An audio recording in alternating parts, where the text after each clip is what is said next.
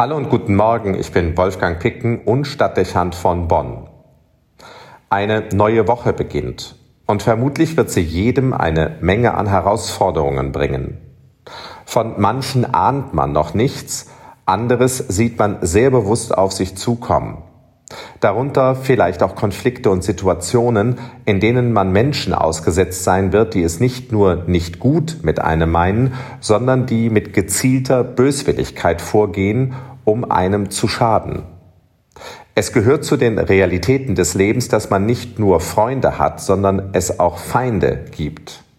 Menschen, mit denen man keine gute Geschichte hat, möglicherweise weil man selbst etwas Falsches getan hat, oder solche, die aus unerklärlichen Gründen allergisch auf einen reagieren und einen bekämpfen, weil man ihnen schlicht im Weg steht, mit einer anderen Meinung, mit der persönlichen Wirkung oder weil sie sich von anderen haben vereinnahmen lassen. Die Gründe können vielfältig sein, wieso man einen Menschen zum Feind hat. Manchmal weiß man es nicht einmal. Wie auch immer, die unmittelbare Konfrontation mit einer Feindseligkeit verursacht besonderen Stress, weil sie zumeist hartnäckig ist und in der Anwendung von Methoden skrupellos. Man muss beständig auf der Hut sein, befindet sich irgendwie wie im Krieg und sollte jeden Moment mit einem neuen Angriff, eben auch mit einer neuen List rechnen. Schnell ist man geneigt, in solchen Konfliktlagen davon auszugehen, dass sie auch eine andere Moral gestatten als im sonstigen Leben. Es ist wie bei der Verteidigung im Krieg, dann sind andere Waffen erlaubt und auch gestattet, Opfer zu machen. Damit bekommen Auseinandersetzungen mit einem vermeintlichen Feind schnell einen speziellen Charakter und entfalten eine eigene Dynamik. Der Verteidigungsfall scheint zu gestatten, dass man Gleiches mit Gleichem vergilt und auch vor letzten Mitteln nicht zurückschreckt, um der Bedrohung und Konfrontation ein Ende zu setzen.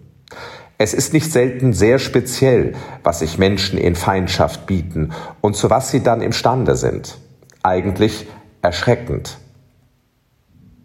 In Feindschaft stehen bringt das große Risiko mit sich, dass es unseren Charakter korrumpiert und uns dazu veranlasst, eigene Grundsätze aufzugeben, mit dem Risiko, dass wir uns dabei selbst verlieren. Vermutlich ist es diese Erkenntnis, die den Beter im Psalm 5 sprechen lässt. Herr, leite mich in deiner Gerechtigkeit, meinen Feinden zum Trotz ebne deinen Weg vor mir denn aus ihrem Mund kommt kein wahres Wort. Ihr Inneres ist voll Verderben.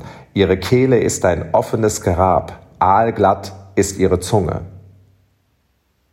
Hier spricht die nicht unberechtigte Angst, im Reflex mit denselben Waffen und Methoden des Feindes zu reagieren, seine Grundsätze zu verraten und seine Glaubwürdigkeit zu verlieren.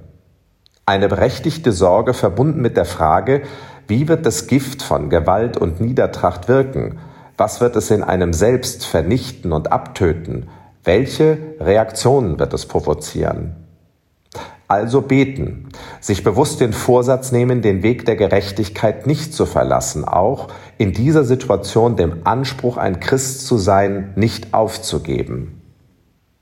Das ist nicht einfach, zumal es oft den Eindruck vermittelt, als könne es wehrlos machen und zur Niederlage führen. Und dennoch heißt es im Gebet und im Gottvertrauen, der Kraft der Liebe und der Nähe Gottes mehr zuzutrauen als der Aggression. Wo man die Kraft dazu nicht aufbringt, sollte man überlegen, ob es nicht besser ist, den Streit und die Fortsetzung einer Feindschaft zu beenden oder dem Konflikt aus dem Weg zu gehen.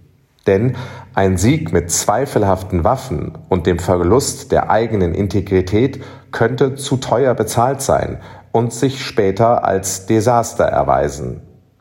Man hat die Achtung verloren, die vor sich selbst und die anderer, und ist nicht mehr der, der man war und sein will. Deshalb erneut die Worte aus dem Psalm. Herr, leite mich in deiner Gerechtigkeit, meinen Feinden zum Trotz ebne deinen Weg vor mir.